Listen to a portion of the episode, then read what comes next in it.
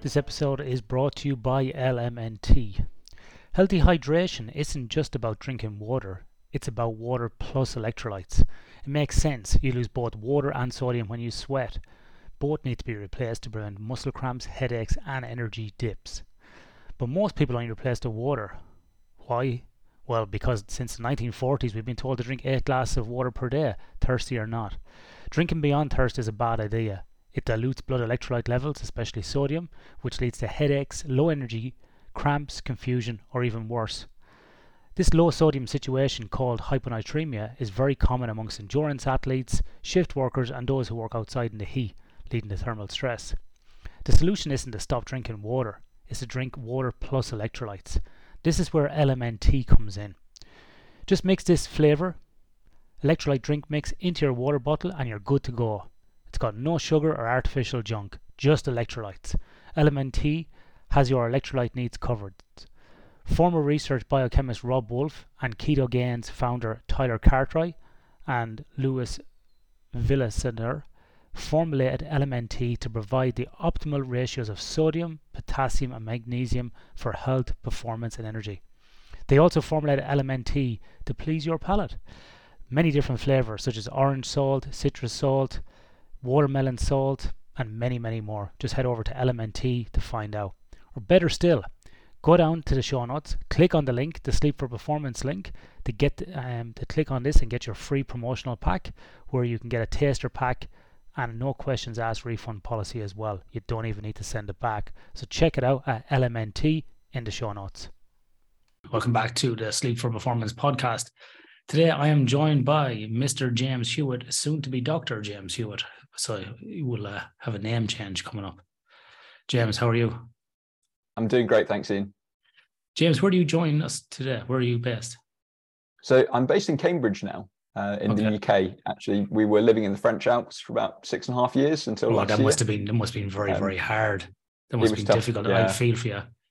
Tough gig, um, uh, but it was it was time to move back for a variety of different reasons. Um, and uh, my wife's family is from this this area, but um, funny enough, actually, we've uh, had some uh, a meaningful amount of snow. I might describe it here in Cambridge oh, really? this morning. It's quite unusual, so we're feeling very very much at home. Good excuse to pull out the snow boots and already got the winter tires on the car. So uh, you know, it's uh, it's great. We feel uh, feel like we've been transported. I wonder what the bets are at William Hill now for a white Christmas. yeah, yeah, not odds not as good as they were, I imagine. Have you ever seen a white Christmas in the UK? Um, not since I was a kid. I think there was one when I was very young, but um, they're pretty rare, particularly here in the in the south of the country. Yeah. But, um, but yeah, we'll see. Whereabouts are you based in? I didn't ask uh, you that. Yeah, so I'm actually based in Perth in Western Australia, as you can tell from oh. my accent. yeah, exactly. Yeah, but I'm from uh, the middle of Ireland originally, um, and I've been here for about 20 years. Great. So yeah, kept the I'm, uh, accent, which is good to hear. Yeah, I I actually I do you have any um do you have any, any thoughts on this because there seems to be a kind of an age where once you pass by like a a threshold where people just keep their accent. So I've got two friends who are Scottish. One came here when he was about 13, sounds Australian. Another guy came here when he was 16, full blown like Glaswegian accent. Mm, that's interesting, isn't it? I mean, I think, yeah. I mean, I'm, it's not my area of expertise, but there's definitely something about the acquisition of an accent and pronunciation yeah. that seems that I've heard some people say that um, unless you acquire a language as a child, it's very difficult to um, fully be able to replicate the accent in another language. Mm. Um, and um, obviously, there's always exceptions to the rule, but there's something about that kind of acquiring a language or learning a language at a very young age. But I do think that some people just seem to have this um, ability to uh, naturally fall into kind of mimicking or adopting other accents. So, yeah, you know, I've got friends where wherever we go in the world, they always seem to start to mirror the accent, even if they don't mm. speak the language. And they just, yeah. uh, I don't know whether it's some kind of yeah, there's some kind of social effect there, but um, but yeah, there's definitely a difference. Some people just switch into it. I think age is an age is a factor, whereas some people just stay true to their roots forever, which yeah, has got the same same benefits as well, I guess. Yeah, that's another interesting one as well. So I don't know where I was talking about this recently, but it was about um, how lots of oh, this what it was. This what it was about. I went into a shop a couple of weeks ago, and one of the ladies working in the shop was Crow, no Macedonian, and the other lady was Spanish, mm. and they both thought I was American. And I Yeah, was like, that's- really? That's interesting. And I was like, this is fascinating. And Lee was like, oh, I didn't really know whether maybe American or Canadian. And the last time I was back in Ireland a few years ago, people asked me if I was Canadian in my own hometown. Really? And I was like, oh, that's think- really bizarre. So I think it's like a softening that way. However, not many Irish people can pick up a full Australian accent, but a lot of Irish people can pick up an American accent very quick. Mm, mm. Yeah, it is interesting, isn't it? And then, of course, you know, in England, where I'm from, you can walk 15 minutes down the road and people have got Yeah. a very different accent. It's uh, which I think you find in other countries as well. But yeah, Not what, not well. So this morning I was meeting with uh, one of my PhD students who's from Switzerland, and then another guy who just finished his PhD who's from Australia. And the Swiss guy was saying the same as me and what you're saying. And, the, and in Australia, you can go thousands of kilometers and people still sound the same. a bit more homogenous. Yeah, whereas in Ireland, like like like probably in the UK, you can go five, ten miles down the road and it's completely Exactly. it's it's inaudible. like, what do you say? anyway, anyway, your listeners are probably wondering why we're talking about accents so much because I That's actually okay. know nothing about it I- except for I- my own kind of anecdotal experience. Don't worry about it, James. Nobody listens to this. I actually was going to call this uh, podcast tangents originally because I just go on tangents the whole time. So yeah, Right. so yeah, don't worry about that. We we go off on wonderful tangents. That's that's the good thing. So anyway, you're joining us from Cambridge today, and um, Exactly. For people who are kind of wondering, this is the first time I met James. I came across James on LinkedIn, and I'd urge you to go over to LinkedIn if you're in the business community and follow James Hewitt. Um, he's got some really interesting stuff here on LinkedIn, and, and this is really why I invited James on the podcast today. James has been posting, um, you know, really good content on his newsfeed and LinkedIn, really easy. Um, you know, um, like one of the most recent ones here, like, are you a snoozer or a non-snoozer? And so you take these great like studies and you try to apply them down into sort of simplest, simple language, get them across in your post, little kind of takeaways, um, you know, a little kind of infographics as well. And I think it's really it, it's really good, you know, what you're what you're doing here. You're, you know, like I said to you before the podcast started, you're crossing over into um this sort of really nice area of science communication. And it's really good because I think again, many academics, as I said, will write papers within academia inside their own echo chamber just for the sake of it. But what you're doing here is trying to jump the fence and really do that. So I suppose the first question is, James, why are you doing this? Yeah, so I mean, it was a, an interesting journey to end up where I was, um, and and I still span these academic and and business worlds. Um, I describe it as, um, but the um, the entry point into this journey for me actually um, started when I was a full time racing cyclist. So um, back in the early 2000s, um, I was trying to become a professional cyclist, professional road Mm. cyclist. So um, back then, there weren't the same Olympic development pathways that there are now uh, in Britain. So I um, did what many people before me had done, which is to move to France and race for a French team. And uh, so I started um, uh, in the early 2000s, around 2002, moved to France to race for a, a regional French team, and then stayed and just gradually started to improve and ended up uh, racing for a professional development team. So it was I was an under 23 rider um, racing for um, a development team for a team that was called Brioche de Boulanger. Um, and um, with the hope that if I was good enough in that development team, I'd get a full professional ride. Um, but I did that full time for several years, um, but I was acutely aware that I wasn't the most talented rider. And so it was clear that, you know, I I had to think very carefully about my diet and my nutrition and my training to try and maximize my potential. Whereas some of my peers didn't seem to care at all and could still beat me, which was very frustrating. But hmm. I really enjoyed the process of optimization and trying to understand what was working best for me. And one of the ways that I did that was to be a very early adopter of technologies. So back then in the early 2000s, not many people in France in particular were using power meters, which is a, a measurement system to actually quantify the mechanical work that you do on the bike, but also the mechanical work that might be required um, to achieve a particular objective in a race, for example. And so I adopted these technologies very early, started to build my own spreadsheets to understand what types of training and what approaches were working best for me. And other people started to notice this, and many people were very skeptical, but some were quite interested. And without really realizing it, fell into coaching people because um, I was sharing that knowledge. Um, but by the time I got to the end of my time as an under 23, um, I made the pragmatic decision to to retire in inverted commas uh, because it was clear that I wasn't going to have a great professional career. So yeah. I went back to university. I studied sports science. Eventually went into the bike industry, but as a coach primarily uh, and as a sports scientist.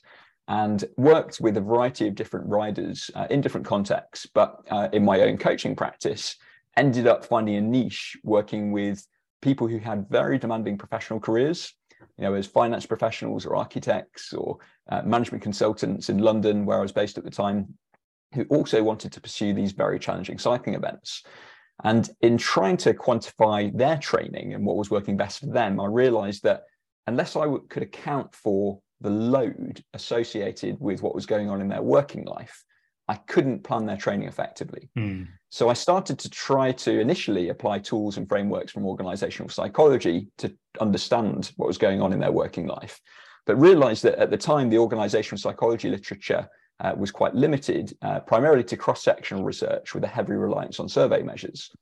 And survey measures are obviously useful. It provides a good insight into the experience of the person, um, but um, I felt it was lim- limited primarily because it was often at a single time point. So you go into an organization, measure thousands of people but on one day. But for me, as a sports scientist, you know, I'd never take that approach when I was coaching an athlete um, or even a group of athletes. Mm. It was all about longitudinal measures, often multimodal measures, yeah. uh, where you might look at someone's rating of perceived exertion, their kind of power output, trends over time, training load in particular blocks. Um, and so I started to wonder could I develop a similar method to understand the working uh, to understand working life in the workplace and came across this framework called digital phenotyping that's used quite extensively in clinical research um, where they combine psychological physiological and behavioral measures to uh, quantify the observable characteristics of a person. Um, and realize that could be applied quite well in an organizational setting too. Um, but um, as i was just trying to cobble together these approaches I realized there was a gap in the literature. And that inspired me to go back and do my PhD.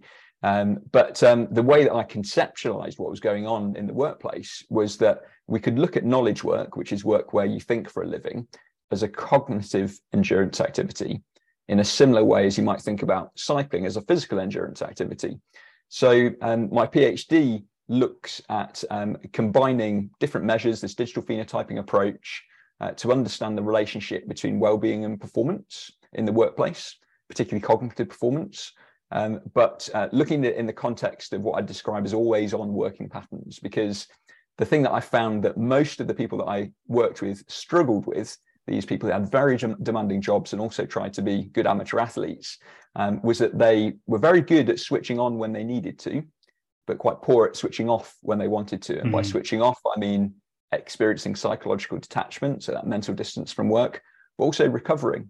And I also saw a general principle in working with athletes and business people, which is that um, in I would argue this is perhaps controversial that uh, we can't overtrain, but we can under recover. And in one sense, Let's you can't stop. overwork, but you can under recover. and so, yeah, that's that's kind of how I ended up let, let's let's let, let, let's jump off there, right? And we'll reverse back because you've given us a really brief, good overview of everything. So I want to pull, pull, push back and uh, not push back, but pull back a little bit and go into some things because um, you may, I, I don't know if you've heard any of these episodes of this podcast, um, probably not because nobody listens. Um, on Sleep for Performance, we've had a guy on before called Brendan Brandon Marcello. Mm-hmm. And have you ever heard of Brandon Marcello? Yeah, I've come across his. Uh, I've come across him before. Yeah, so Brandon, um, myself and Brandon sit on a scientific advisory board for another business, but um, Brandon on uh, season six, episode six, Brandon's PhD was in exactly that topic. Mm. And so it's exactly what you said, James, is that there's no such thing as overtraining. There's just under recovering. Yeah. And so you simply, you know, you basically can't overtrain. You just don't have that time to recover. So it's interesting because I think this is the problem that people have is in this area, whether you be an amateur athlete working or whether you be a full time athlete or just doing a bit of exercise, there's a complete imbalance in people's approaches to this. Um, and and sort of a, realistic expectation about what you can train, what you can recover, and what you can do, not just um, what you're saying about all these kind of layers in the cake that's on top of it. But then it's like, where are you on that conveyor belt of the cake? I would say, are you a very young cake, a middle aged cake, or an older cake? And all these other exactly. factors as well that have to be on it as well. And I think this is really uh, this is really interesting. Um, and so yeah, but let's let's um let's jump back um because I want to talk about um when you did sports science. Um, what what mm. why did you want to go back and do sports science after being a cyclist? What what sort of a what was in it? What was the attraction for you? Why not go and do something like maybe engineering, where it'd be more about the dynamics of the bike, like aeronautical stuff or aerospace engineering, or getting more into data analytics? Why sports science specifically? Mm, well, I've always just been fascinated with human potential, and that's been a fascination ever since I was a child. So um, we, um, I actually spent a few years when I was a very, very young, uh, uh, living in North America with my my dad's job and um, and so we uh, we lived in the deep south actually, um, but um, uh, we did some trips out from there and over to Houston in particular in Texas and saw the NASA yeah.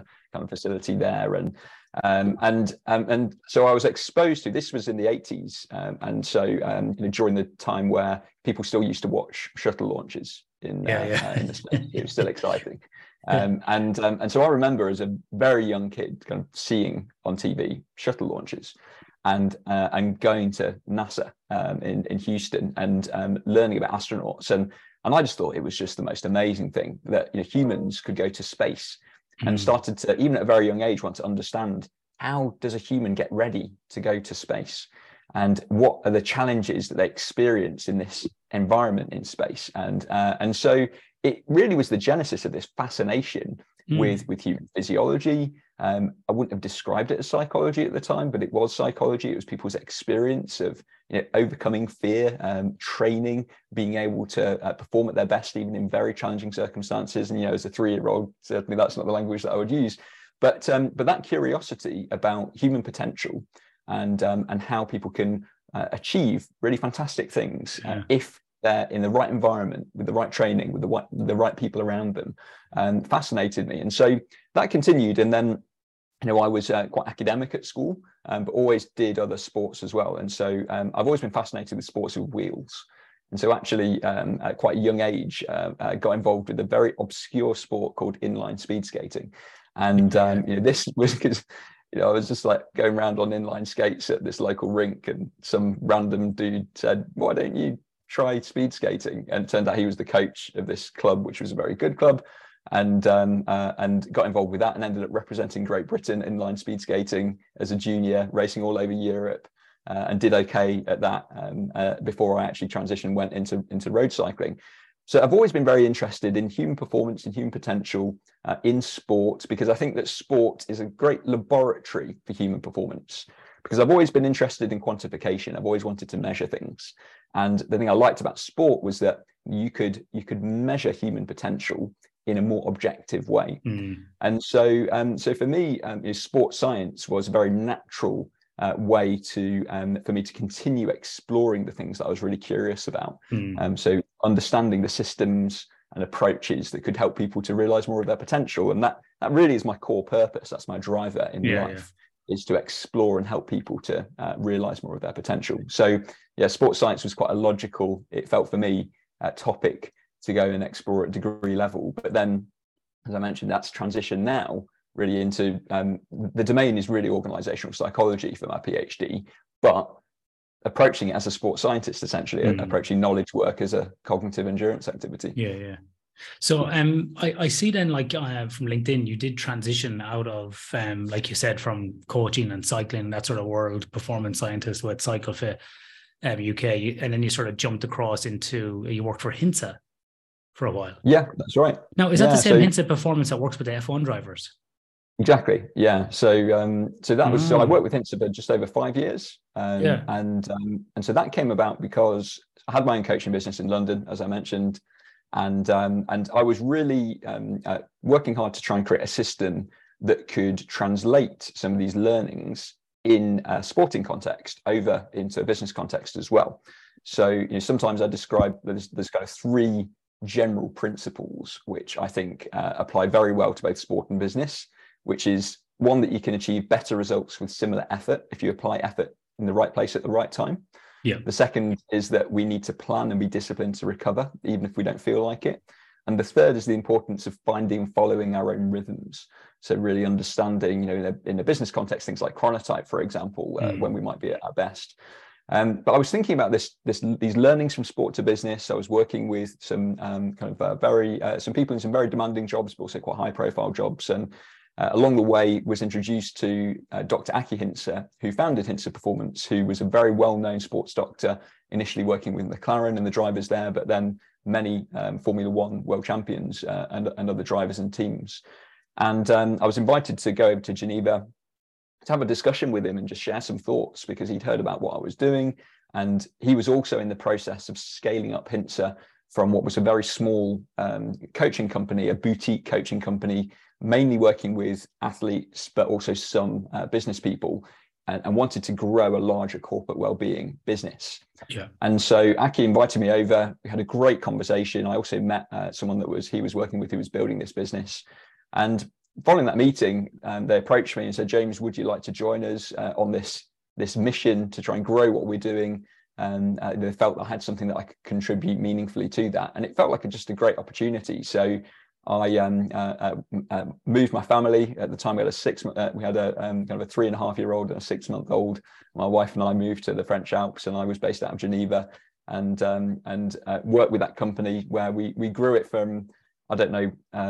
I'm sure my colleagues who were there will correct me if I'm wrong, but you know, somewhere in the region of probably 17 people uh, in terms of who were mostly coaches when I joined, up to a, an organisation that was over 100 people. Um, and uh, really, I was working at that intersection of science and practice. Mm-hmm. You know, mm-hmm. initially as a science and development director, in the end, uh, I was responsible more for innovation, uh, research and innovation, and uh, applying new techniques and methods uh, to help our clients but that was just a, an amazing experience working again with business people and sports people. Um, so um, I um, got the opportunity to work with some uh, really interesting people in uh, in a, motorsport context as well in, in Formula One. Um, some of the drivers directly. A lot of the time I was working kind of alongside the, the performance coaches and um, uh, helping them to be aware of emerging research, for example, that might be helpful to them, uh, and vetting different approaches. Um, because obviously, a lot of people always were sending us things that we could uh, potentially use uh, in in the yeah. context of Formula One, and some were great and some not so great. Um, but that was a really yeah, it was a yeah. really um, formative and um, pivotal time in my career. The years that I spent there. Uh, so I, I, think we might have a lot of overlap here, Jim. So I don't know if you know, we've been working with McLaren for the last two years. Mm, yeah, so we've been, Yeah, so we've been working with um with the guys through Salus Optimum McLaren Technologies for the last two years, doing some stuff around travel and jet lag, and building out an app mm. for them. Well, they've been building out the app, we've been building out the content, and then previous to uh, worked with Daniel Ricciardo, who's from here in mm. Perth when he was at Renault. But um, you may have come across a mutual contact as well, Tom Clark. Yeah, yeah. So I know Tom pretty well. Yeah, yeah. so, so when he when he joined Hintsa, um, uh, kind of quite a few years ago now, but he's a great guy. Yeah, I think he's with races Est- together actually and hung out. He's with Est- Esteban Ocon now mm-hmm. at Alpine. Yeah, yeah, he's there. Yeah. So yeah, I was talking to Tom a little bit before the pandemic. We are talking about doing some stuff together and sharing some info. But um, yeah, so our worlds probably cross over there in, in terms of yeah, F1. So yeah, it's a very it's interesting. A very small area. world. Yeah, it's, it's a bit too it's a bit too small. Yeah, and it's interesting what you said because a lot of people do kind of say to you, "Oh, you should tell them we can do this and I can do that," and I'm like. Uh, this isn't like you know one person gets a foot in the door and pries it open for everybody else. And um, it's a very different industry compared mm. to other other other um, you know we'll say um you know mining oil and gas or anything like that. And it's very different in other sports as well. It's not like a rugby team or an AFL team or a cricket team. It's uh, Formula One is a it's a different beast yeah, it's kind of fun. It's kind of a weird yeah. world. and I think it's you know it's a bit. Uh, some people say you know it's uh, it's too much of a business to be a sport and too much of a sport to be a business. Um, yeah. So you've got that that aspect of it, um, yeah. but also it's kind of like a, a, traveling circus as well. So that's what I call it, traveling like circus. Yeah, dipped in and dipped in, and dipped out of races. Um, you never followed the whole thing, um, but um, spent a lot, quite a lot of time with you know the coaches who were part of Hintsa in the paddock, and you know speaking with them and always was very fascinated to hear their experience because obviously they travel on the whole thing mm. all year round and um, you know all the politics and all of the relationships i mean it's uh, there's no it was no surprise to me when um, i saw that drive to survive was was so popular the netflix series because you know, it is a soap opera and yeah. um, and you know, obviously that series only shows that the half of it but um, it's uh, it's a really fascinating world and quite an addictive world to be part of you know i um uh, you know, it, it's a, it, I think it's a, the people who are in it all the time you know they will often articulate that or at least they have in the conversations that i've had with them that um, in some ways it can be quite destructive because you are always away from home and it can be quite mm. challenging for uh, uh, relationships but at the same time it's such a stimulating environment and there's so much variety and um, you know not just in terms of the places that you travel to but the people that you meet and the challenges you have to overcome and so it's this kind of a hyper stimulating environment yeah. and uh, which i think a lot of people that i've spoken to in it have this love hate relationship with the with the sport mm. um, and um, uh, but uh, but yeah i'm sure you probably encountered some similar similar yeah. stories in the work yeah, you've done as well it's it's it's pretty interesting world yeah it's it's really interesting yeah and um yeah i sort of became a fan as well sort of from the drive to survive and then working with daniel originally but um yeah, yeah it, it never ceases to surprise me every year and just watching driver moves and who can bring in money and who can bring in sponsorship and is it really about equity and fairness in the best driver? Is it more about your worth and your stock and who you know and who you don't know? And you can see like how rich people just stay in the sport or rich people's kids you know get into it like um you know, Mr. Stroll and the rest of them is like, well, daddy bought the team, so daddy gives me a C, you know, and you know, and then if they're trying to break into emerging markets, like, well, we'll get a driver like from China or we'll get a driver from Japan, or it's just really interesting to watch it. It's it's not like any other sport, and it's and it's mm. got so much money in it that it's kind of um, it's kind of like it's it's like posture the world. Well, what are you going to do about it? Like it's like you're not going to cancel. No one's going to cancel you. It's just it's really mm. interesting in today's world how they just sort of I don't know, they're so brash about and go, oh, well, you're out, he's in, he brings in money, and no one cares. It's brutal, and I think I mean yeah. you do see that in, in many high performance environments that you know there, there is um, uh, uh, it, it, there can be brutal environments because mm. there's big pressures and big powers at play, um, and you know the the human the individual sometimes uh, uh kind of gets lost in that. Um, but um, but again, I think where you've got these big power dynamics at play, that's another thing that makes it really fascinating to observe and and be a part of. Um, but um, but yeah, um, I think uh, uh, sometimes there's a there, there, can be a bit of a dark side to that as well. Yeah, massive egos.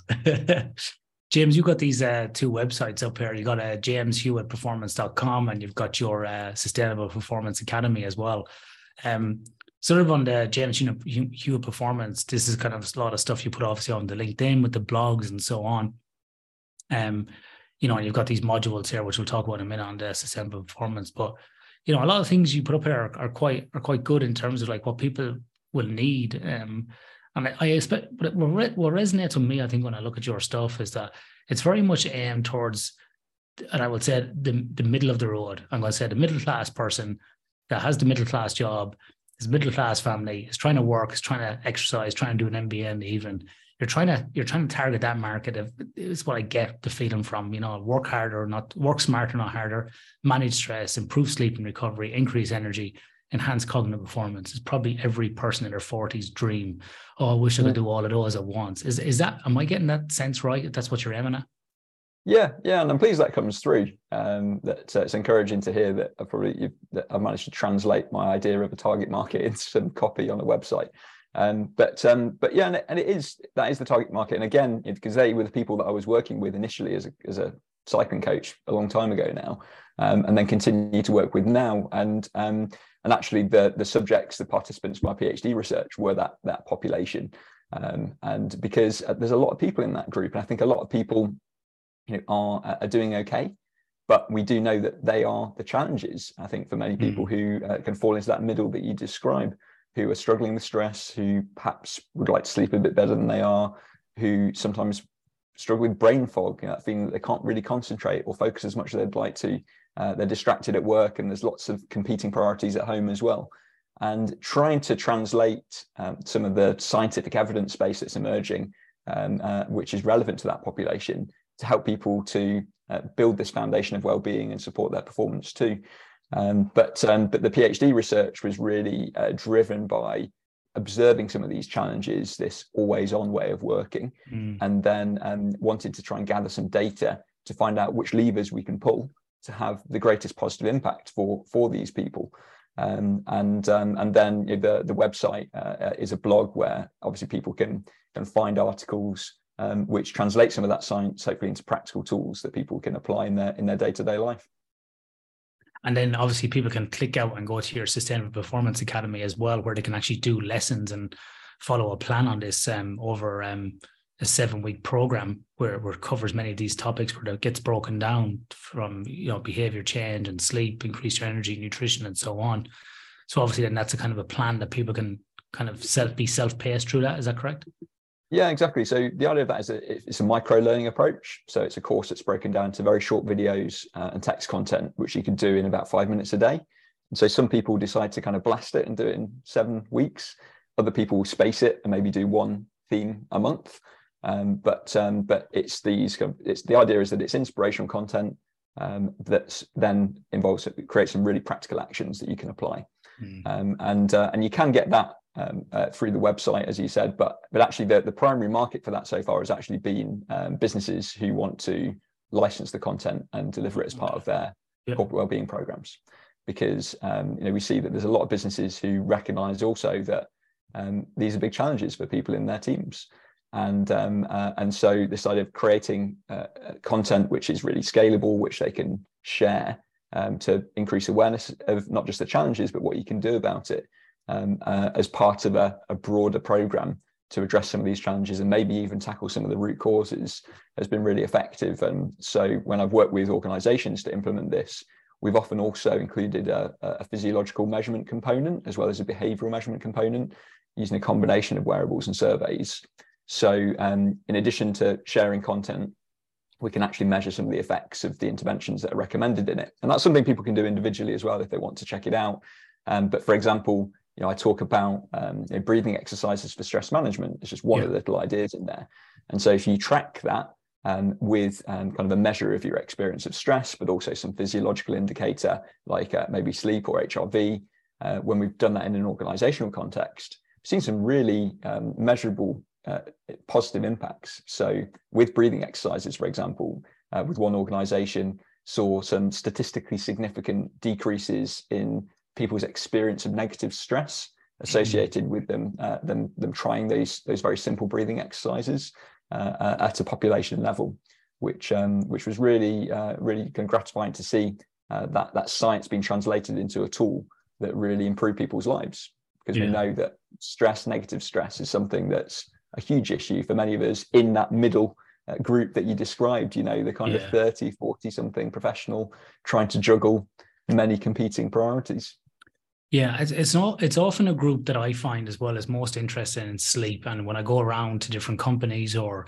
you know, give talks, whatever, it's the same kind of thing. And I and I often say to people like, you can't have it all. And I think there's part of it is, you know, what one great thing about the internet is, and you're probably like me, James, where you remember the time when there was no internet and you know you had your um your internet was basically like your encyclopedias in the house and you went and looked up mm-hmm. something and that was it, right?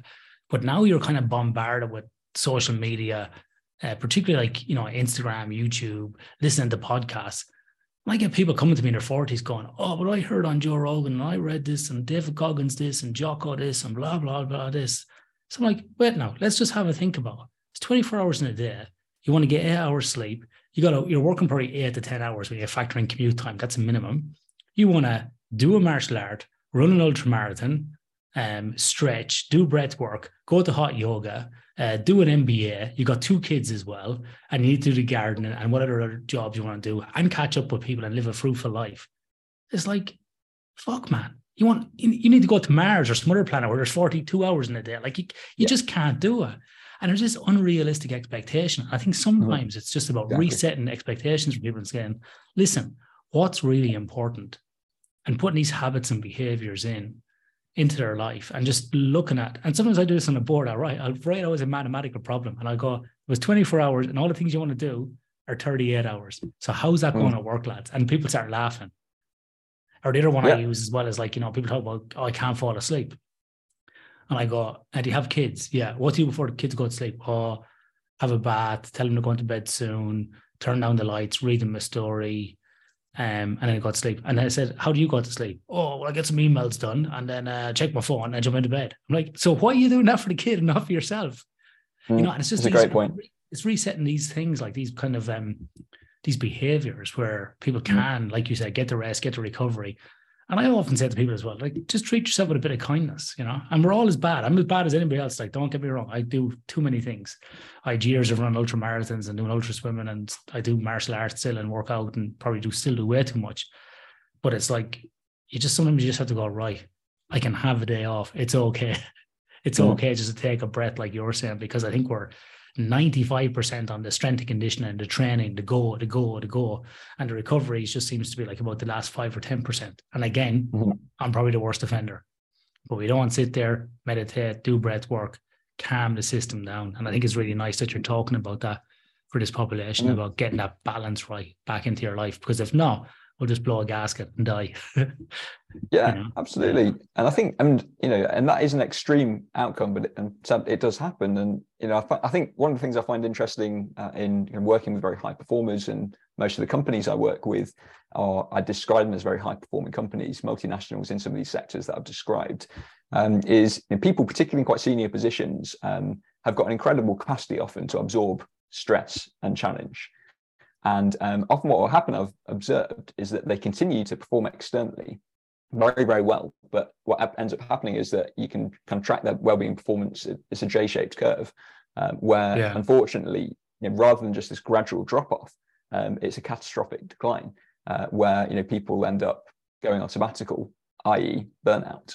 Um, uh, but um, and and and so I think that often one of the things I end up talking a lot about is this stress and recovery and sleep and again that switching off component. And some people resist this idea that you know oh, you know it's not switching off it's just kind of uh, diverting your attention on something else non-work related and i get that. But this idea of psychological detachment getting a sense of mental distance then maybe reattaching to something else non-work hmm. related or or being able to slow down. Physiologically we'll talk about you know trying to um, improve that balance between your sympathetic and parasympathetic nervous system consistently with people in this group who aren't very conscientious often uh, in terms of their personality traits. Um, uh, there's often some perfectionism in there as well. Um, they don't have any difficulty switching on and training hard, pushing hard. You know, we see, I see often in terms of the type of physical training that they do, they're often overloading on high intensity mm. work. You know, they bought a Peloton bike during lockdown and they're kind of smashing themselves on that. And um, it's actually the switching off, it's the slowing down that's most difficult. And unfortunately, uh, I think that we do hear there's a lot of voices out there um, that are just kind of loading more tasks and responsibilities under the umbrella of well-being onto a life that's already saturated. And so, you know, now we're supposed to be doing ice baths every morning and you know, fasting, uh, yeah, and, yeah, yeah. Uh, following some kind of protocol where we're avoiding eating. And unfortunately, this is all just added stress. And you know, we know from the allostatic load models that in some ways, our organism as a kind of human doesn't differentiate between these physiological and psychological stress buckets. It kind of just goes in to the allostatic load uh, and, and starts to overload. And then we see a breakdown, and likely in many of the, the kind of issues that we see in modern working life in terms of health, whether that's mental or physical, you know, there's a driver in this population from being overloaded with, with stress. So I think sometimes people uh, there's a there's a risk when we're in this kind of well-being we talk about performance uh, in this space that um, uh, we can end up just trying to add more tasks. And often i think when i'm working with individuals or companies it's often actually about stripping back. And as you said mm-hmm. kind of being really clear about what you can do and what you can fit. And there's a great quote that i often use from a guy called brad Stulberg, who's an author in this space.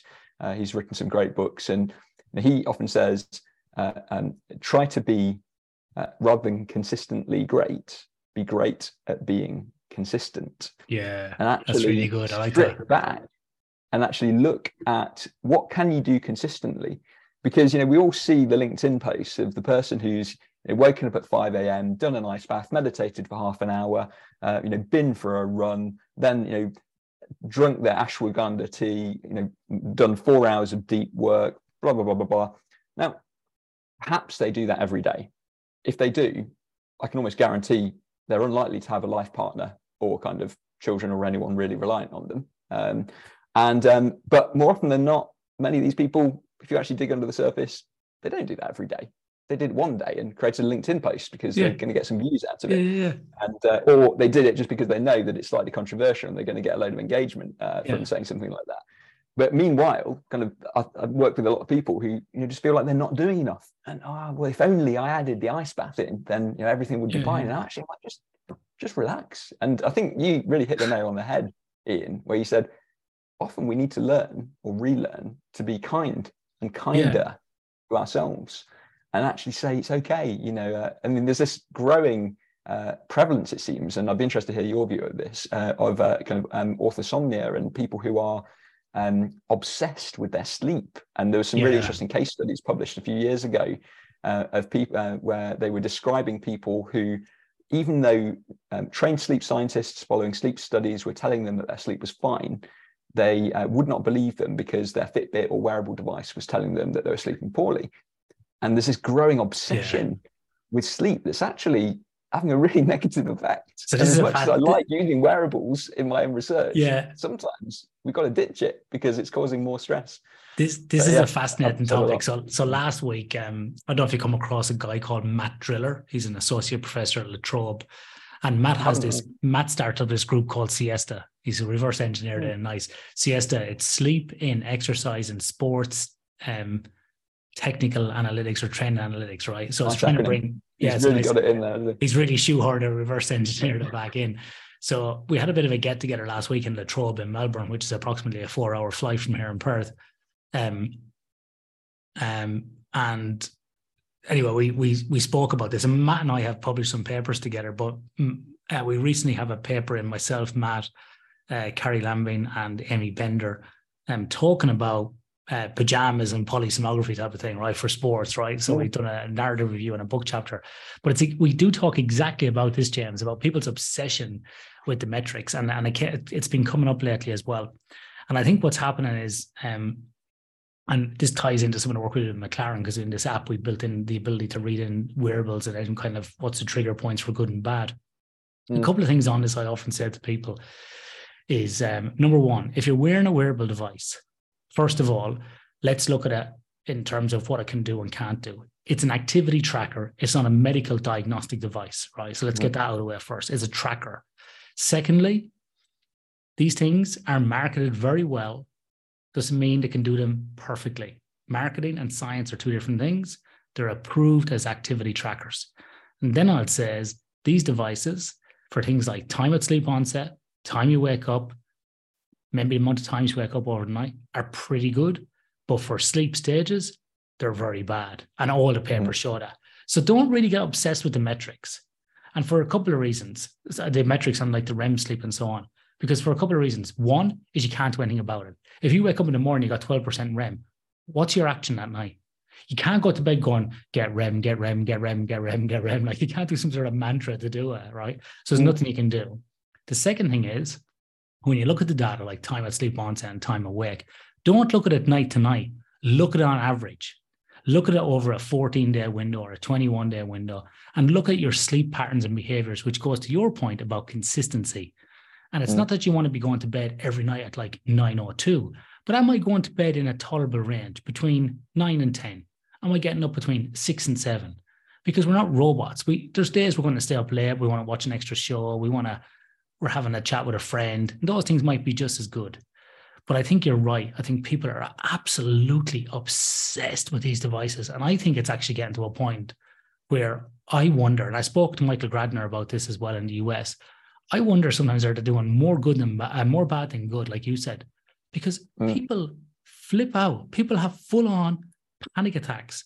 Like I had somebody in a talk three weeks ago going, um, excuse me, excuse me, my watch has been consistently showing now that I don't get enough REM sleep. And they say it in in Matthew Walker's book, why don't we, why do we sleep? If you don't get REM, you'll die. Am I going to die? And I go, uh, yeah, you got about two weeks. Like, and they're like, what? I'm like, relax.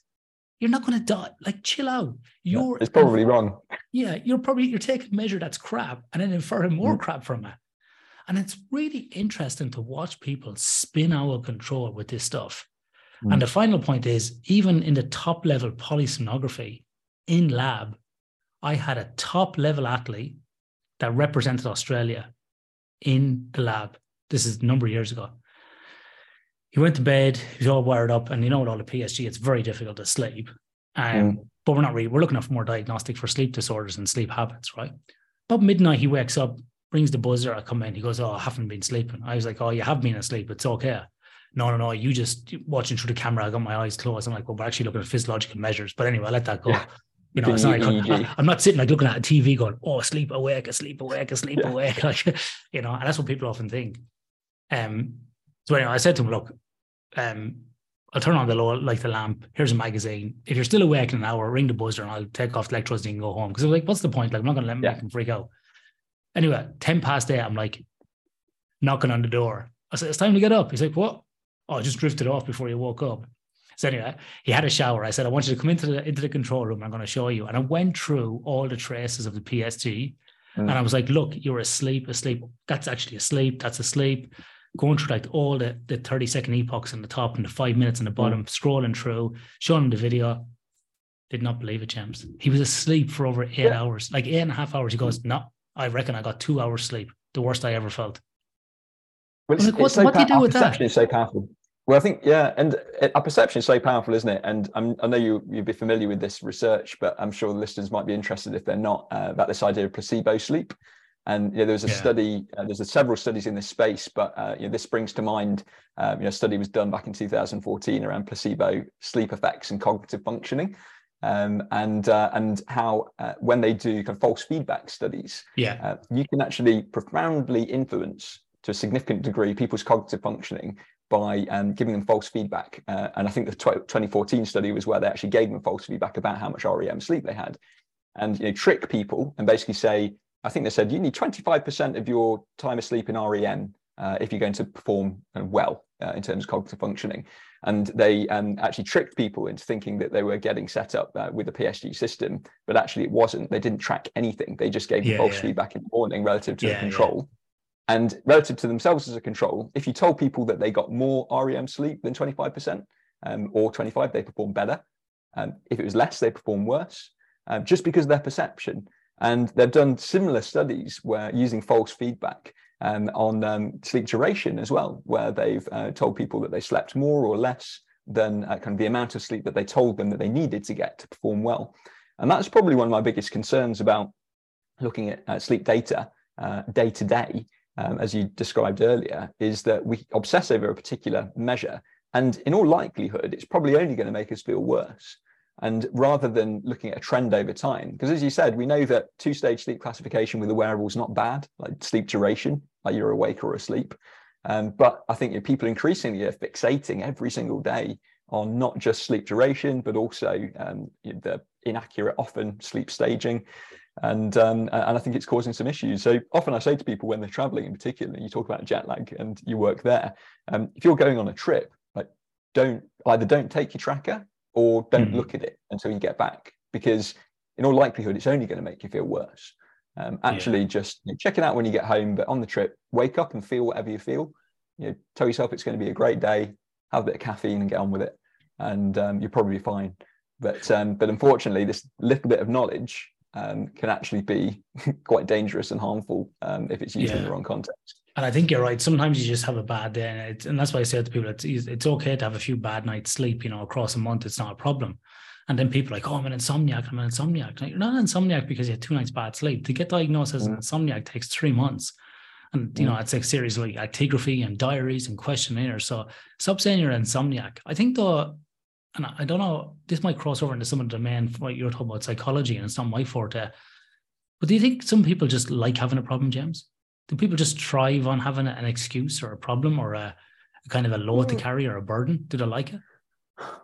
I don't think people necessarily wouldn't just say that they like it, but I think that um, as human beings, we strive for certainty and we don't like uncertainty. And for most of human history, that's been very adaptive um, because um, if you're indecisive when you know, a lion is about to attack you, then mm. you, that could be a very bad thing. It makes sense to kind of make a decision uh, uh, and come to a conclusion, even if it's false, because uh, in all likelihood, the probability is that um, you're going to survive more times than you die by doing something rather than just standing there and waiting for the light yeah, to eat yeah. you. That's a very reductive view, but essentially that's my kind of philosophical position about maybe why we um, we strive for certainty, um, even in the face of incomplete information, and even if um, that certainty is incorrect. So we know that we don't like uncertainty. We like to strive towards certainty. And the thing about um, uh, so the, the attractive thing about being able to put a label on yourself is that it um, lends a degree of certainty to an experience which can sometimes be quite difficult to describe, sometimes quite um, painful. Um, and so I think there's a tendency for us to want to apply labels. And I think some people perhaps have a greater tendency than others towards that desire to apply a label. Because suddenly, you know, you've got all this um, kind of very difficult to describe, um, quite painful experience. And you can just create this umbrella and say, well, this is what it is. And also, if you create a label, then perhaps it offers you a route to deal with it. And that's very attractive rather than just this kind of general sense of unease, mm. um, which maybe you don't feel that it's as easy to actually go and find the tools to, to help with that. So I totally get why people want to find a label and want to get a diagnosis. Um, but um, but I think that the the challenge is, you know, in the context of sleep, as we're talking about, that you know that I think there's perhaps a risk of um, medicalizing or pathologizing things that are actually just a normal part of the human experience. So, you know, particularly now, as you say, like with sleep, it's totally normal to get a bad night's bad night of sleep now and again, um, and it's not going to kill you. It's just mm. part of life. I think also there are periods of life where sleep can be disrupted for quite long periods. So, you know, I think um, Matthew Walker's book has done quite a lot of good in the world, um, but at the same time, I know for a lot of people, it's actually generated quite a lot of fear. Yeah. Particularly, I found for people who are young parents yeah. or actually people who um, have maybe got a puppy, for example, mm. um, uh, or you know for some reason they're being kept awake for a period of time. And so you know when I've done workshops and you know sleep has been a component in the things I've talked about, I've often had people say, well, you know I read Matthew Walker's book. And I'm worried I'm going to die now because yeah, my sleep is so disrupted. Yeah, because you know, my children are young, uh, they're not sleeping well, or you know, and this puppy thing has come up a lot. I mean, dog ownership has increased massively in the US and Europe um, over the last couple of years. Same and um, there's now there's now more dogs uh, kept as pets in the United States than there are children under the age of 18. Um, and so um, uh, it's, it's, a massive statistic, isn't it? And mm. so I've talked with a lot of people. I work quite a lot in North America, in the US, and so increasingly, you know, it's people not saying, "Oh, you know, my kids are keeping me awake." It's somebody's got a puppy that keeps them awake. Mm. But either way, they're concerned because they think they're going to die because they're not getting enough REM sleep because their wearable said that, and they know their sleep has been disrupted. But, you know, human beings are incredibly adaptable and resilient, and um, and I think again, you know, there's this tendency. We talk going back to your point about my work with this kind of middle group of you know the professional. You know, I, I'm sometimes a bit reluctant to kind of talk about socioeconomic groups and classes, but generally we are talking about people who are you know, quite affluent, relatively speaking, um, and uh, often there's a high degree of conscientiousness and this drive towards perfectionism. Yeah. Uh, and actually, this idea of perfecting your sleep, particularly when people know about some of the adverse outcomes associated with inadequate sleep, becomes a massive burden. So somehow I think we've got to find this balance um, where uh, you know actually you know, I think it starts with being kinder to ourselves. It starts with maybe recognizing that perfectionism and accepting that it isn't going to be perfect, and um, and telling ourselves it's going to be okay. Um, uh, uh, there are seasons of life where sleep is disrupted. Do the best you can. You're going to bounce back. Humans yeah. have done that for thousands of years uh, and the species continues to survive. Um, but um, rather than kind of fixating on the percentage of mm. REM time and kind of panicking that something's going to go wrong as a result. I do, I do find like you raised an interesting point there about Matt Walker's book, and I think while it's on the whole, it's probably done a lot of benefit. But um, you know, and I don't want to sound disparaging to Matt or any of his work because I'm I'm not. Well, I'm not, but I don't want to sound like it is. So I just want to say that caveat. It's like people say I'm not racist, but you know, but I put my foot in it. But I do think that what's happened is it's actually been Matt's succumbed to the fault of scientists.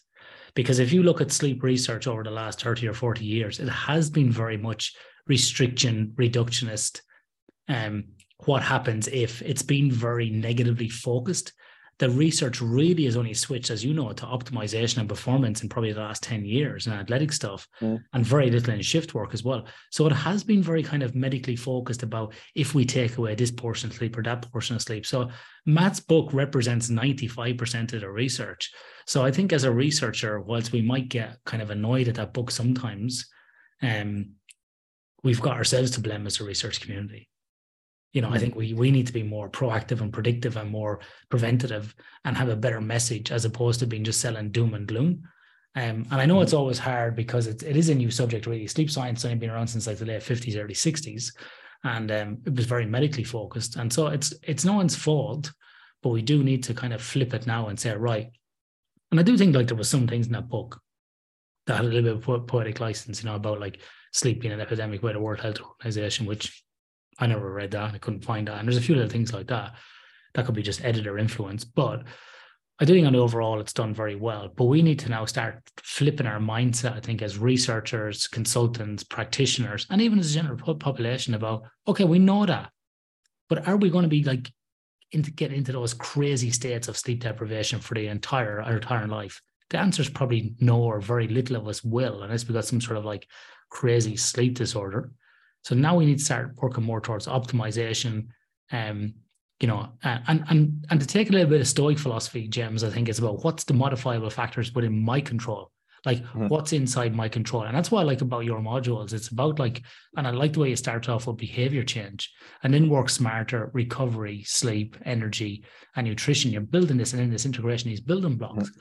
And when I often talk to shift workers and they ask for advice, like, and if I'm working with them one on one, I'll be like, well, your BMI is like 32, you're obese, you're 45, you have a high prevalence of sleep apnea. We sent you for a level PSG, whatever test, it's come back. And to watch the excuses flow back, oh yeah, well, you know, I like my food, I'm big boned. We're not big boned. Go and get a DEXA scan and we'll see if you're big boned because the, the, the, like you're not. So it's like people want to externalize as opposed to taking accountability and changing all these things as well. And I think that's where we need to just kind of nearly flip our thinking in 2023 for a lot of people coming out of pandemic and sort of the mm. world getting back to normal. We need to stop looking at being what's kind of afflicting us and then what can we do actually going forward. That's me preaching a little bit there. Sorry about that. But I just think there are some of the things that are that I'm seeing in the sleep world and what I'm trying to do going forward as well in terms of research that I do in my consultancy business, the education that we do. So we kind of have three banners consulting, research, and education. That's what I'm trying to promote. It's more about optimization and performance and productivity and you know, being the best version of yourself as opposed to sitting back and going, we're all going to die because I got 2% REM, you know? yeah. yeah. Yeah, no, I think it's a good point, and and I think you know that one of the the thoughts that that brings to mind um, in terms of behaviour change is you know avoiding this fixation on the tiny details while the big blocks are not in place and all the big stones. And you know, you mm. talk about things like BMI and uh, and our diet, for example. And you know, you, there's no point obsessing about your kind of time in different sleep stages if you're kind of hammering the, the fast food every day. Yeah, yeah. And um, and also looking at what are the things, the kind of the anchors, um, uh, the behaviors that maybe if you start to shift those, that other things then really start to fall into place. And that's one of the things I talk about in that behavior change module.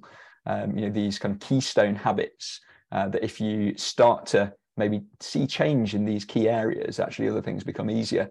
And you know, I always think that I do really think that sleep is the foundation, but we know there's emerging evidence to show that actually exercise in certain types of exercise at certain times can have a positive influence on your circadian rhythm on sleep. Also, exercise is often associated with a bit of time outside, so you get mm. some more contrast in terms of light exposure.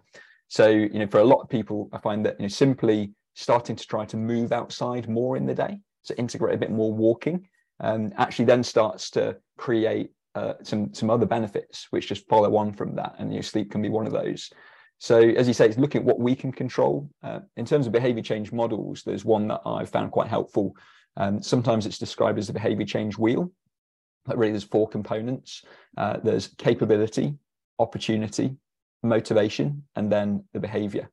And so if you look at you know, capability in terms of know, whether people actually have the tools or the resources uh, to be able to, to, to do the thing that you you you think they should do or they think they should do. Again, the opportunity are there kind of systemic blockers um, that might be stopping them that you can remove. Motivation, what's really driving them, why they're doing this. Mm. Because again, you know, if we don't really look at the story behind the story, uh, you know, everyone knows like, well, yeah, we need to sleep more, and yeah, we might die if we don't, or put ourselves mm. in increased risk of all-cause mortality, cardiovascular disease, or whatever. Unfortunately, um, the evidence seems quite clear that um, we apply a very heavy discount rate on the benefits in the future. So you know, it's why people no one saves enough in their pension because for whatever reason we don't care about 65 year old me very much. Yeah. We want a benefit today. And so looking at what that is, so it is more energy, um, actually having more energy about uh, spending more quality time with your friends, the people you care about, you know, having the energy to do something after work uh, with those people that you care about, or go and do a sport that you love, you know, rather than just needing to collapse. And then saying, how do these behaviors support that? Um, and look for that intrinsic motivation that will sustain people. And if you can put those three components together, the capability, the opportunity, the motivation, you can start to see some changes. Mm-hmm. And, and then one of the things I often talk about is this idea of identifying a minimum viable action.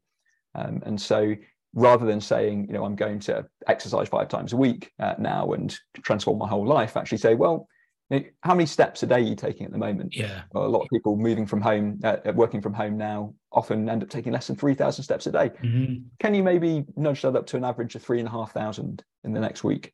You know, that's probably the smallest expression of starting to integrate more physical activity in your day and do that. And it's amazing how these very small changes then start to build and even compound over time. But I think you make a very good point that really the key here is behavior change, and we can have all the data in the world, uh, but if we're not using those data to actually inspire people and equip them to make positive changes that become sustainable, it's just interesting chat, then, isn't it? It's yeah. very superficial, um, and or, it's not really going to have the impact that we hope for. Or we keep yo-yoing up and down between different sort of things, like you were saying. I think this is a classic time, like the start of 2023. We're going to see gyms getting yeah. packed, people out you know, no matter where you live, and people are like, right, new year, new goals, blah blah blah. And in February, like it's all gone again. And I think it's I think it's uh, really interesting because there was a um, you said about the steps. Um, so I'm interviewing Wayne Britton in um, January. Mm. He had that paper about the eight thousand two hundred steps. Did you see that in Nature Medicine?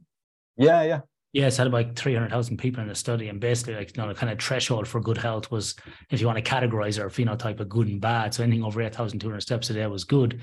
And so I often like will say to people the same thing as well. You know, there might be in a negative cycle with like poor sleep, overweight, and maybe prevalence of a sleep disorder, have a sleep disorder like sleep apnea.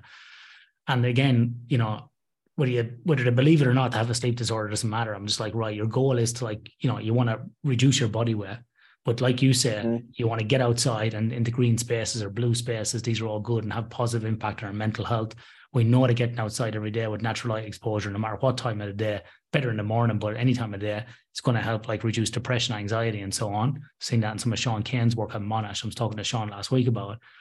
But it's like you can go outside, get your 10,000 steps in the sun or walk around by the beach and get all these things at once. You can double and triple dip.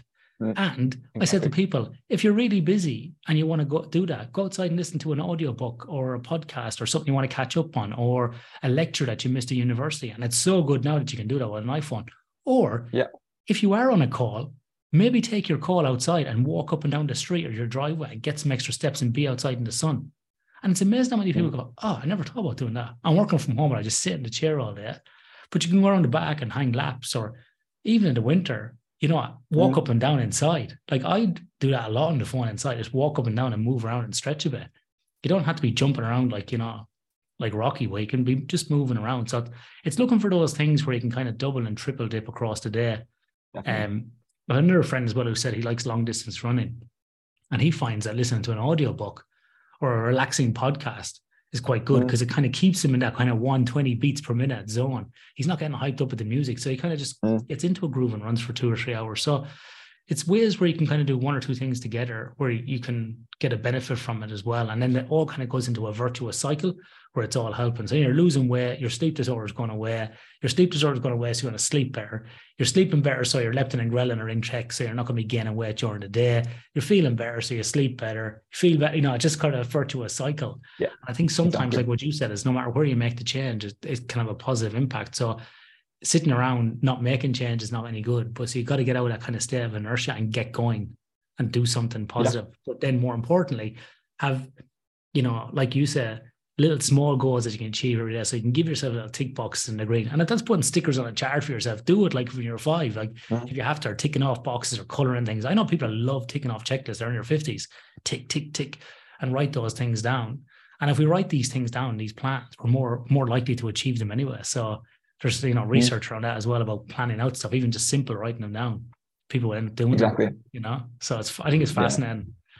So yeah, yeah no, I totally agree, and you know, I think you know, the, the unifying principle I think behind this is this idea of focusing on the process, not the outcome. Yeah, and you know, focusing on what you're hoping to achieve um, is is probably one of the biggest risks for behavior change, even though it sounds counterintuitive. So we all say, oh, yeah, I want to lose weight, or I want to kind of uh, uh, be more active, um, but actually, if we focus on how we want to do it, that's where the behavior change is often unlocked. Um, and yeah, there was an interesting study which uh, you might have seen me post about a, a, few days ago, where they did a review of 27 high quality articles, uh, narrowing down from this initial pool of nearly 18,000 articles, and found that the positive effect of process goals, which is where people focus on specific actions that they can take. You talk about the stoicism as well, uh, you mentioned earlier. So these actions were 100% controllable by the individual that the effect of process goals was 15 times larger than outcome goals, which focus on the mm. endpoint, uh, that thing you're trying to achieve that's out of your control.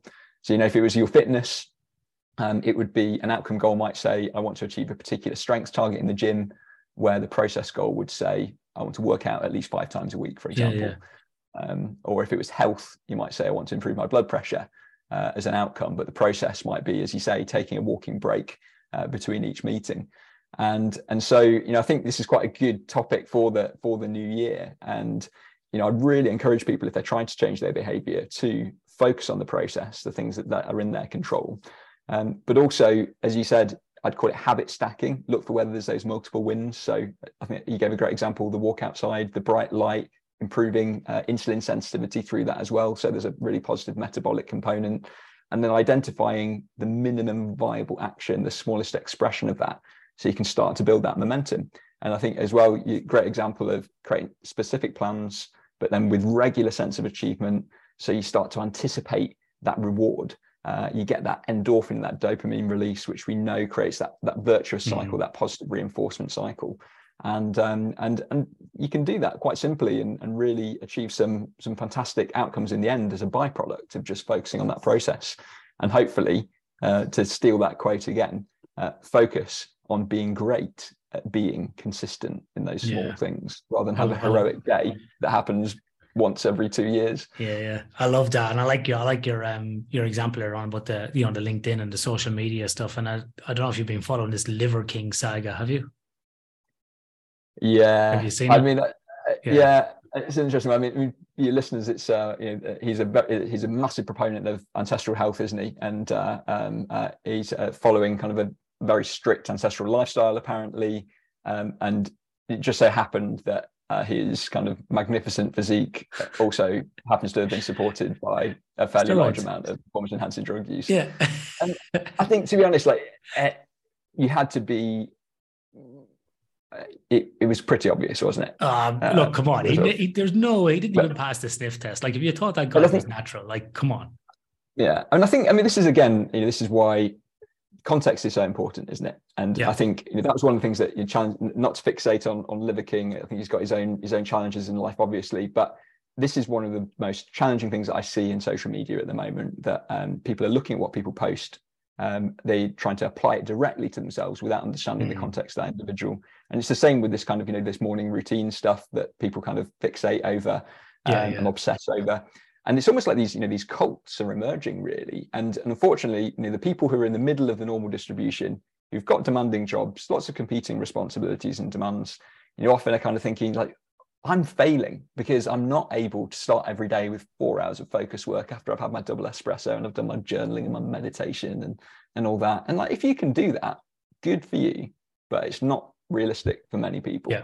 and um and so you know i think that was probably one of the most harmful things I think from that whole Liver King debacle was you know, that he was suggesting that if you follow this ancestral lifestyle, you could have this kind of hyper energetic life, you know, full of health with a great physique, where you actually it was supported by performance enhancing drug use. And to be honest, if he'd come out at the beginning and said that, uh, and you know, I'm I follow this lifestyle, and by the way, here's my kind of uh, um, steroid cycle.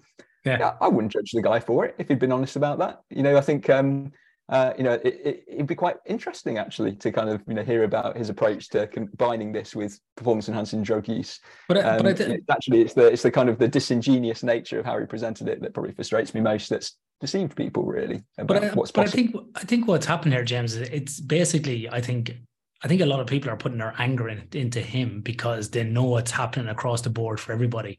It's mm. from the Kardashians to Geordie Shore to the Liver King to to Joe Rogan to Jocko to whoever the character you want to pick. I think the problem is that people know that it's not real, but they want to feel like it's real. And then so when something like this happens, they're like, oh, I can't believe it. You know, at the end of the day, the Liver King said he's not an athlete. He's not punching, punching anybody in the face, not like a boxer or something. He's doing any, mm. nobody any harm. But it's also as well, like if you listen to him, I've listened to a few of his episodes now talking about his apology, and it's really interesting because it's actually quite insincere, I think. And he's using men's mental health and he's just trying to pull an A lever to get, you know, this sort of like hero type of character that he was doing it for the greater good. But even though he talks about his ancestral ancestral tenets that he follows, he's mentioned now in two podcasts that you know he checks his phone just before he goes to bed. But he's like all about not exposing yourself to natural light. But he's mentioned now twice and other things like about checking his phone before he goes to bed, and he saw delete the emails and before he's going to bed, so he jumped on the phone and blah blah blah. So even if he is following those tenants, like he's talking shit as well. So it's just what I'm trying to say to people is these people are living characters. They're they're they're just like the Pierce real Brosnan, people. Pierce Brosnan playing James Bond, or you know, uh, what's his name? Like um, oh, what like uh, Tom Hardy playing like Bane. They're not real. They're just characters that they're playing. So people just need to kind of, I think, you know, take out a bit of a grain or a bucket of salt and go like what you're saying. People are doing it for posts and clicks and businesses and the whole lot. They're not doing it because it's exactly what to do every day. So, you know, I think people yeah, just I think, need, yeah need to wake up yeah. a little bit to it. Yeah, it's. I mean, I think it's a challenge, isn't it? Because as well, like you know, we all love to pull someone down when they've been up high, and uh, you know, big. Uh, it's so, and it's one of these things where you know they. Um, you know, the Liver King has obviously created a fantastic business. He's flying yeah. around on private jets and whatever. And I think there's a lot of people who are just like loving the opportunity to like rip this guy down. Um, but I think you know, for me, like one of the kind of the applications on it is is to be um, is to be honest about the fact that like we're all flawed and actually, yeah. I think that there's a um, uh, there's a challenge for us all. I think to um, you know, to be real about you know, what's actually in our own lives in terms of what we're struggling with, and and particularly we talked about social media at the beginning. Um, you know, there's this there's this temptation to um, uh, to present a kind of perfect a perfect representation to the world of who we are. And I don't necessarily think that social media is the right place to bear warts and all. Um, uh, mm. personally, I'm, I'm, it's not something I'm particularly comfortable with. It's not necessarily the, the, the channel that I'd use to do that. But in terms of um, you know, the people that we do have meaningful relationships with, you know, making sure that we are being honest about like how this stuff actually applies and uh, not creating a myth of perfection around us. But then also in terms of what we're doing on social media, even if we're not kind of posting pictures of ourselves like crying or, or whatever, uh, actually maybe being mindful. If we if we've got an increasingly visible platform and uh, uh, to to recognize that the the kind of the, the ideas that we put out there in the world it can have uh, can influence people for good and, mm. and for bad and create a kind of expectation. And know, to your point at the beginning uh, of our conversation um, I, am really committed to trying to translate science into things that are useful and applicable in people's everyday life but there is a responsibility that comes with that there's a responsibility to try and represent that science um, in a way that's uh, that's accurate, but also uh, recognizing that it's not complete, um, that our understanding is still emerging, and and also not to try to um, uh, suggest that everyone's got to apply this stuff perfectly all the time, and if they don't, they're a failure. Because at the end of the day, whether it's Liver King or or it's me here in snowy Cambridge, we've all got our stuff, and mm. we've all got our problems, and we're just often trying to muddle our way through as as best we can. Yeah, no, I totally agree. Um, James, I think this is a, a, great place to kind of segue into um, if people want to uh, cut all all the BS uh, on social media, and it's January 2023, and they're looking for a place to get going, and they want to jump onto your um, Sustainable Performance Academy. Can you tell them just a little bit briefly about how they can do that? And also, as well, do you have any coupon codes, maybe, or discounts you could offer people for our Sleep for Performance listeners who may want to apply? Oh yeah, I can definitely put one of those together for you. Okay. So I mean, if uh, if people would like to check it out, kind of get a kickstart to the new year and some ideas to improve their well-being and performance, um, the website is sustainableperformanceacademy.com, and um, you can get a preview of it and see some of the content there, the videos, and uh, that was filmed when I was in the French Alps. So there's some nice scenery there as well to look at. And um, yeah, I'll, I'll sort out a coupon code for you so everyone can get a really good deal on that. Um, and um, I'm sure in post production or whatever, um, uh, Ian, you can uh, yep. can share that with your listeners. I'd be happy to create that for you. We'll put it in the show notes and we'll put the link to that as well. And just so you know, it's um it's a it's a really nice little package here that James put together. And I think it's a good way to um to start off the new year because uh, it's got over 40 um video lessons, seven weeks of inspirational and practical actions, mobile and tablet friendly content you can download. And I've just had a look at some of it there as well um over the last couple of weeks. And yeah, it's got you know, nice little short and sharp little things you can do. And I like the way you were saying you can kind of do it on your own terms. You can take a module a month or a module a week, or maybe you're sitting around and you've got a week off before you start back at work and you're doing a bit of thinking and planning. So you can maybe go through it over a, over a few days if you wish. Um, so definitely uh, check it out and have a look at that. But um, that aside, I think um, if you don't want to sign up for that, James does lots of great um, stuff on his blog, um, which we'll put the link in for there as well, and over on LinkedIn as well. So please check out his content; it's really good. Um, James, it might be good to have you back on, maybe when the PhD is all finished, and maybe delve into some of those topics. Are you uh, hoping to publish Yeah, that work? Um, absolutely, yeah. Yeah. So there's there's kind of five papers that that um, uh, Oh, thesis is built around. nice. Yeah, yeah. and they're all um, uh, they've got to be of publishable quality. Yeah. Um, I, I focused on just getting the thesis written rather than going through the whole kind of rigmarole of um, kind of uh, sending it off and getting it rejected and adjusting it and whatever. But um, but ideally, yeah, those papers I'm going to be uh, submitting those uh, for publication. And obviously, once the PhD is done um, and the thesis is submitted, I'll be free to be able to discuss some of those findings in more detail. And really would welcome the opportunity. Maybe we can geek out on some of that. And there's Oh, some be great. Yeah. very applicable stuff there as well, particularly looking at this idea of how we can get better at switching off, comparing the effects of alcohol relative to exercise for psychological detachment and physiological recovery, for example. Yeah. So a lot of uh, a lot of stuff that I'm sure we'd uh, we share we have a mutual interest in and we could discuss. Yeah, I think there'll be definitely heaps of overlap. So yeah, let's uh, let's reconvene in uh, 2023 and uh, later on this year and and have a bit of a chat. So this is January. This episode's coming out. So um yeah, check out James's work and uh, we'll see you next month. Look forward to it. Thanks, Ian. Thanks, James.